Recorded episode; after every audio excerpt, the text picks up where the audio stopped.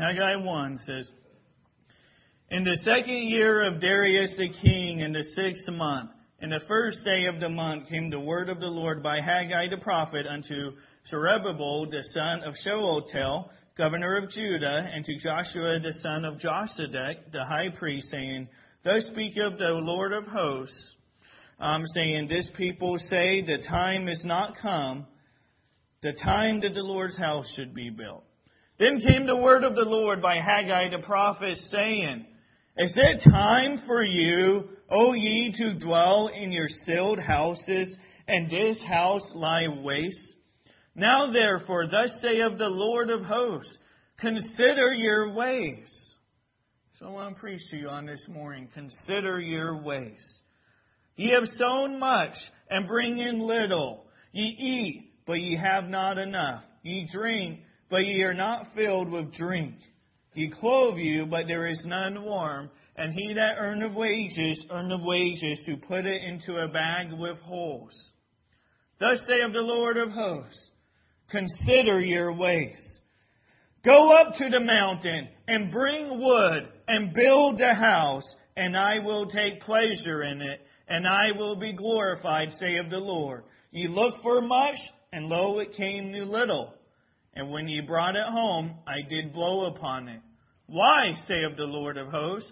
Because of mine house that is waste, and ye run every man unto his own house. Therefore the heaven over you is stayed from dew, and the earth is stayed from her fruit. And I called for a drought upon the land, and upon the mountains, and upon the corn, and upon the new wine, and upon the oil, and upon that which the ground bringeth forth, and upon men, and upon cattle, and upon all the labor of the hands. Then Zerubbabel the son of Shealtiel, and Joshua the son of Josedech the high priest, with all the remnant of the people, obeyed the voice of the Lord their God, and the words of Haggai the prophet, as the Lord their God had sent him, and the people did fear before the Lord. Dear Heavenly Father, I just pray, Lord, for um, the declaration of your word, that you'd give clarity of thought as we give distinctly what your word teaches. In Jesus' name, amen. You may be seated. Here, the primary theme of Haggai is the rebuilding of God's temple. um, after the Jews end up being able to get freed from, from the Babylonian captivity. They, they, they were able to get back to their homeland. But they never took thought to rebuilding the temple of the Lord, the house of God. It had been lying in ruins since its destruction by Nebuchadnezzar in 586 BC. The people in Jerusalem had stopped focusing on the importance of building the temple. The temple was not significant um, because it was merely a building. It was significant because that's where the Shekinah glory of the Lord would come and meet the people. For the prophet Haggai, the Lord exhorted the people to renew their efforts to build the house of the Lord. Um, and Haggai, the rebuilding of the temple was not an end of itself. The temple represented, again, God's dwelling place, His manifest presence in, with His chosen people. The destruction of Nebuchadnezzar followed by the departing of the dwelling of the glory of God. And so to the prophet, the rebuilding of the temple was to invite God's presence back in the midst of the people. And using this historical situation as a springboard, Haggai revealed in the supreme glory of the ultimate messianic temple yet to come. In chapter 2 and verse 7, it says, And I will shake all nations, and the desire of all nations shall come, and I will fill the house with glory, saith the Lord of hosts a prophecy that in the end times, that during the millennium, that, that the people of all around the nations would come to Jerusalem to see the Messiah, to see the Christ that is yet to come when he returns again. And we see he encouraged them with a, um, a great, with the promise of even greater peace. Um, in verse 9, and prosperity in verse 19, and divine rulership in 221, and a national blessing during the millennium in 223. And we'll get, we'll get there a little bit later. But you know what? Vance Havner said this. The task of the preacher is to afflict or is to comfort the afflicted. Part of the role of a pastor is to comfort those that are afflicted. And he goes on, and to afflict the comfortable. And sometimes we get so comfortable in our Christianity. Oh, yeah, we're saved by grace through faith alone. Sometimes we stop there. That's how we're saved, indeed. We are not saved by any of the works of the law. We are saved by grace through faith alone. But Ephesians 2:10 says, we are created in Christ Jesus unto good works. Because we're saved, we ought to be involved in serving God. Here with Haggai, he, we see that he, he's telling them, he's confronting them for their disobedience. That they had their sealed houses. They had their nice fancy houses that they would go to. But in the meantime, the house of God lied at waste. It was destroyed. It was not um, being taken care of. And he tells them, consider your ways. Ye have sown much and bring in little. Ye eat, but ye have not enough. Ye drink, but ye are not filled with drink. Ye clothe you, but there is none warm. And he that earneth wages, earneth wages to put it into a bag with holes. Thus say of the Lord of hosts, consider your ways. Consider your ways. Here talks about that, that you eat, but you don't ever have enough. You drink, but you are never satisfied. That you go, you work hard, you earn wages. But it's as if it falls in the bag with holes. Put your money in there, and then it's gone. And then Haggai answers the question, why is this? Why is it that people, they're, they're working hard. They're working hard to provide a living, to take care of themselves. And yet it seems like it all goes in vain. And we read on. Uh, uh, we, we see, he tells them in verse 8, Go up to the mountain and bring wood and build a house, and I will take pleasure in it, and I will be glorified, saith the Lord.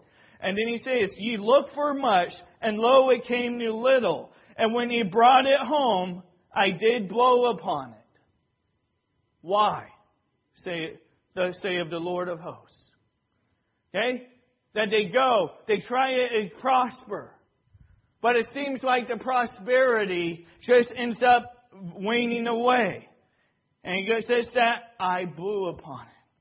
This is an action of the Lord. And he says, Why, say of the Lord of hosts? Because of mine house that is waste. And when ye run every man unto his own house. Therefore the heaven over you is stayed from dew, and the earth is stayed from her fruit. And I called for a drought upon the land, and upon the mountains, and upon the corn, and upon the new wine, and upon the oil, and upon that which the ground bringeth forth, and upon men, and upon cattle, and upon all the labor of the hands. So that again, they work so hard, and yet they suffer loss. God tells them why. Yes, you're working hard. You're doing all you can to earn your wages. But it says in the bag with holes, it goes away. And he's telling them because your priorities are messed up. The house of God lieth at waste. They're not rebuilding the temple. They're not taking care of the house of God. They all have their own things to do. Now, it kind of, in a way, it could sound familiar. Here we do have a building, and we're striving to take care of it. Well, you know, you talk, think about, you know, many times people, their church attendance. A lot of times the excuse is, I'm just busy. I'm focused. I'm working a lot of overtime. I'm fo- focused on this. I, I, I, need to raise the family. And, and, I, and, or I have these activities. I got these things I need to do, these recreations. While the house of God lieth at waste. While they forsake the assembling of themselves together. Which the Bible says, forsake not the assembling of yourselves together, as the manner of some is. But exhorting one another, provoking unto love and good works. But so often the excuse is, I need to get caught up. Man, I'm sinking in debt. I can't be at church Sunday. I'm too busy. But it's as their money goes in the bag with holes. And they keep trying to get caught up, but they can't get caught up. Why? Because God chastens His children. He blows upon it. You're working hard for all these things, but the house of God is of no importance to you. That's what he's telling the people. And they're saying, this is why all this happens. The chastening of the Lord. The, the, the, the, the drought. The reason the earth was not bearing fruit like it once was here in the land of Israel was because they had forsaken the house of the Lord. And so he told them to build the temple, to take care of the physical building. And as we're here, we strive as the Lord enables. We want to keep improving even our physical building. And so we want to try and make it so it doesn't smell mildewy or musty when we when people walk in. We want to make it where the doors aren't rotting and decaying. You think of any business they're taking care of their buildings, at least good, real good, successful ones. They want to leave a good impression. And this is not making an impression about to say, hey, look at how good we are, how nice we are, but to show how good God is. That, you know, in our own, own homes, typically we want to do the best. Now, of course, sometimes we may be limited on funds, or but we make the best of what we have. We should not neglect the house of God. This is what we see that they they did in Israel. They neglected the house of God while they enjoyed their own houses. You know what? For a church to run, to, to, to, to do well, it takes producers not consumers. It's a church getting involved, producing, not just coming and seeing like, oh, you know what, I'm coming, I want to hear a motivational speech, I want to feel good about myself, preacher, tell me about how wonderful I am and how I could live my best life. And you know what, and then I'll be in church again next month. And uh and just just make me feel good. The Bible talks about the time will come when they will not endure sound doctrine. You know, there are times where the messages are to comfort the afflicted. But there is times where the, the, the comforted needs to be afflicted. We need to be stirred to action. We can easily get caught up in our own life circumstances that we miss out on what's the most important. We lose sight of the concept that we were created to bring glory to God. Turn to Revelation 4. Revelation 4.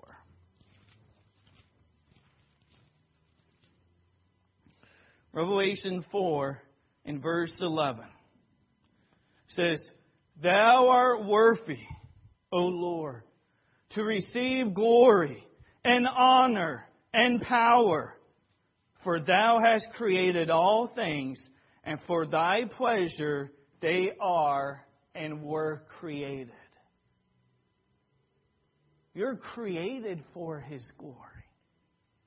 So often we miss this, that we spend our life for our own glory, for what, for what makes us ha- happy, um, and, and what makes us feel good. But we are here to serve God, to, to, to be involved in His glory. And He gives peace, He gives joy to those that are faithfully following the Lord. You know? Life runs at a fast pace. And if we aren't intentional about focusing our lives to the glory of God, we'll easily lose our priorities. Today in society, everyone is faced with hundreds of choices, tons of options. We live in a consumer driven culture, which you can have your choice of anything and everything you desire.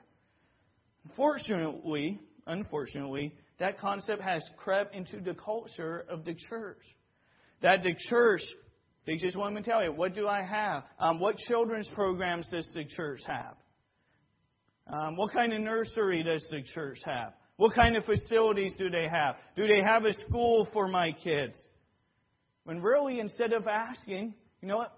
What is there in for me? Maybe we could ask question, you know what? How could we be involved in having ministries for the children?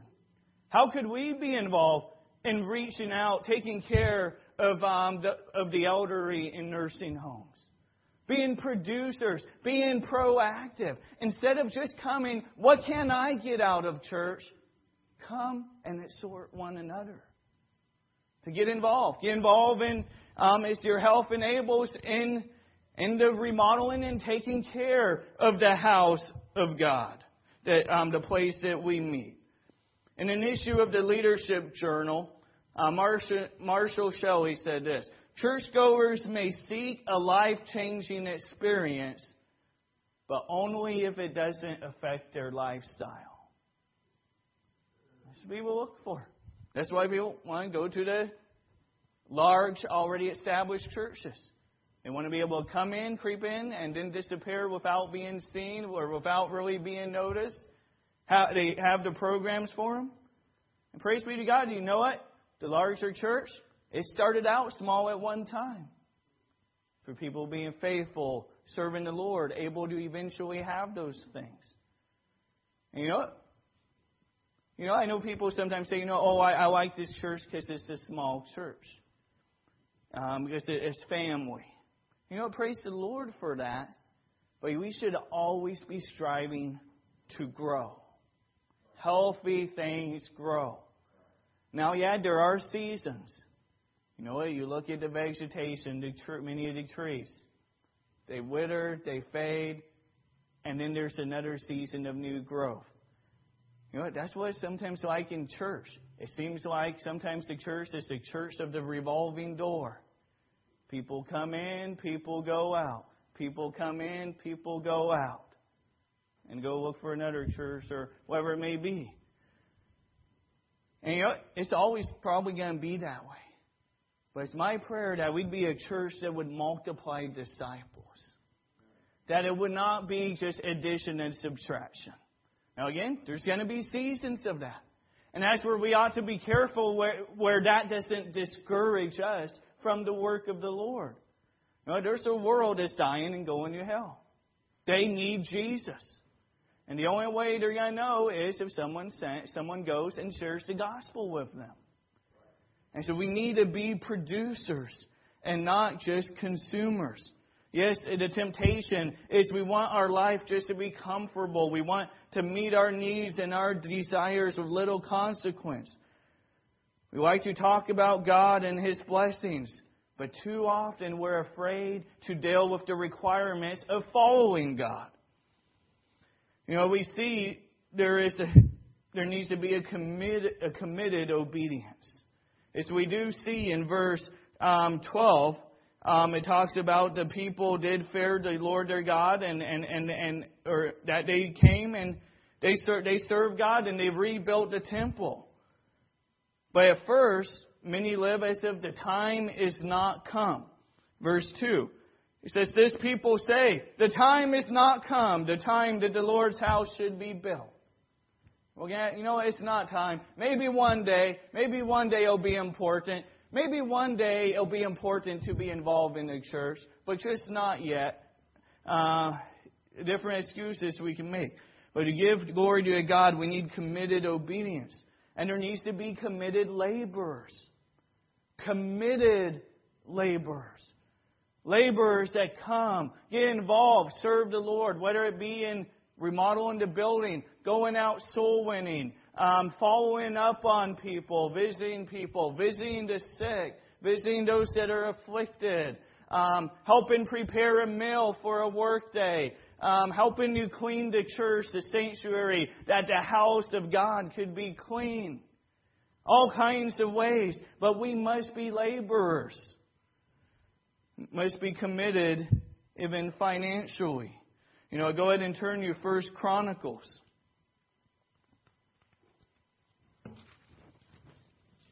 First Chronicles 22.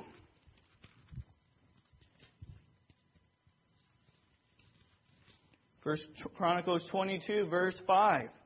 This was the temple before the temple got destroyed and they needed another one. And verse 5 says, And David said, Solomon, my son, is young and tender, and the house that is to be builded for the Lord must be exceeding magnificent, of fame and of glory throughout all countries. I will therefore now make preparation for it. So David made prepared abundantly before his death. You know, oftentimes, sometimes people have the mentality of church facilities of, you know what, we'll just do what we can just to get by. Thank you, son. I, I now have it hidden back here. Thank you, brother, son. That's good. Got two. This one's colder. Thank you. My son's trying to poison me. to tell me to get done. but we see David's attitude with the building of the Lord which that would be exceeding magnificent. Yeah, it would be great. For um, chapter 29.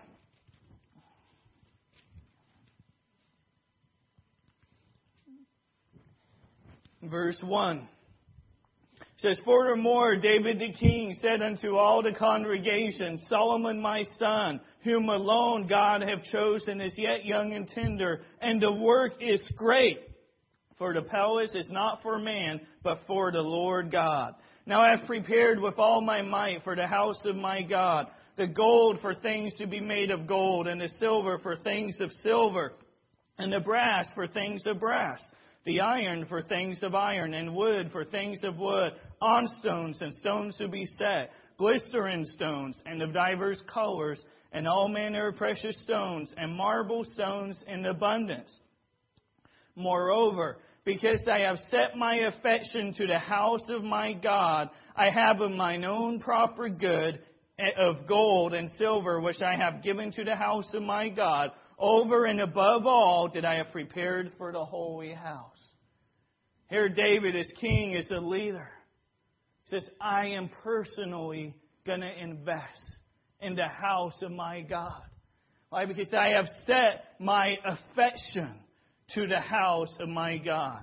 And then in verse 9, it says, Then the people rejoice, for that they offered willingly, because with perfect heart they offered willingly to the Lord. And David the king also rejoiced with great joy. The people got involved. They got involved in laboring. You know, when it says, um, go build the house, go get wood, that takes labor. That takes work. It takes cost. And here we see these people had their affection set to the house of God. Back in Haggai, see the people at first Again, they were working hard for themselves. And it was as a bag, they earned wages to put it into a bag with holes. And he, said, and he says, Why? So you have let the house of my God lie at waste.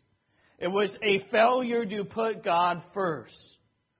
You know, to fail to put God first is to bring unnecessary struggles in our life. We must understand that God uses consequences in our lives to help us to understand that He wants us to continually seek to honor Him and follow after Him. God's discipline in our lives is for our benefit. Revelation 3:19 Jesus said to the church, "As many as I love, I rebuke and chasten. Be zealous, therefore, and repent. You know, Haggai is telling the Jews, the, the, the Israelites, that your apathy has set in. The zeal is gone. Commands them. You know what? Build that zeal back up. Have that zeal. Be zealous for the things of God. We never get caught up when we put God last. So often that's what we do. Like, you know what? If we got time, we'll give time for the Lord's work. Jim Elliot, missionary, said, He is no fool who gives what he cannot keep to gain that which he cannot lose. He is no fool who gives what he cannot keep to gain that which he cannot lose. Or as Jesus said it in Matthew 16:24, says, "If any man will come after me, let him deny himself and take up his cross and follow me. For whosoever will save his life shall lose it, and whosoever will lose his life for my sake shall find it." So if our life, rather than putting God last, well, you know what? The people that probably need this message the most are the ones not here. Okay? Okay. But we ought to be reminded of this lest this creep into our own life. And it's possible to come and sit and be in church and really not be engaged. Come, but more as a consumer than a producer. First, go ahead and turn to 1 Timothy 3.15. Actually, instead, go to Ephesians. Go to Ephesians 2. I'll read 1 Timothy.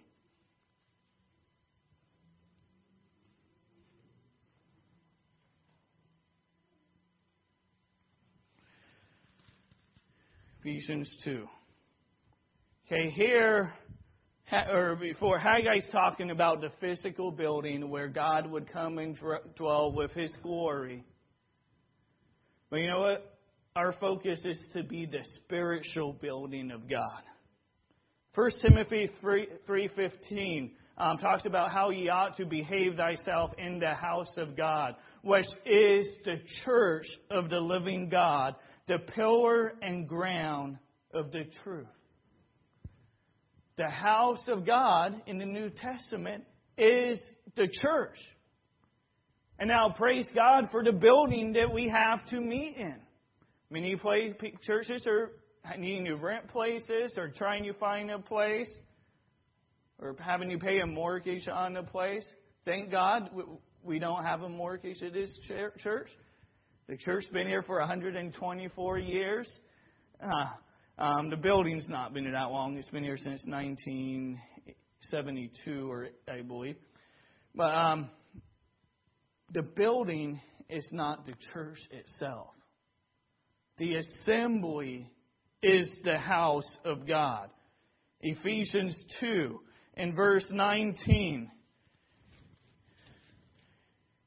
It says, Now therefore ye are no more strangers and foreigners, but fellow citizens with the saints and of the household of God, and are built upon the foundation of the apostles and prophets, Jesus Christ himself being the chief cornerstone in whom all the building fitly framed together groweth unto an holy temple in the Lord, in whom ye also are builded together for an habitation of God through the Spirit. The church, the assembly, being fitly framed together, we are the building of God of you're saved, you're born again. The Bible talks about how the Spirit of God dwelleth in you because ye are the temple of the Lord. That's why we ought to take care of the temple. Just as, you know, Israel was to take care of the physical temple, we are to take care of our temple that God has given us, of our body. Go ahead and turn to 1 Corinthians 3.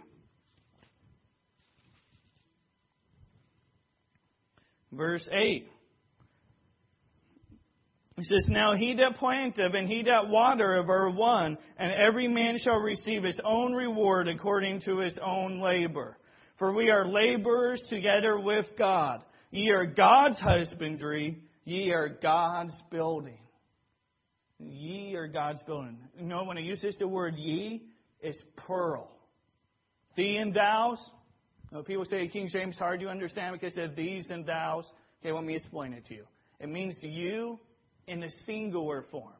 Ye means you in a plural um, form. And he's saying, ye, ye is the church body, are the building, or God's building. According to the grace of God, which is given unto me, as the wise master builder, I have laid the foundation, and another buildeth thereon. But let every man take heed how he buildeth thereupon. For other foundation can no man lay than that is laid, which is Jesus Christ. Now, if any man build upon this foundation gold, silver, precious stones, or we see wood, hay, stubble, every man's work shall be made manifest, for the day shall declare it, because this shall be revealed by fire, and the fire shall try every man's work of what sort it is. If any man's work abide which he have built thereupon, he shall receive a reward. If any man's work shall be burned, he shall suffer loss, but he himself shall be saved, yet so is by fire. Know ye not that ye are the temple of God, and the Spirit of God dwelleth in you? If any man defile the temple of God, him shall God destroy. For the temple of God is holy, which temple ye are.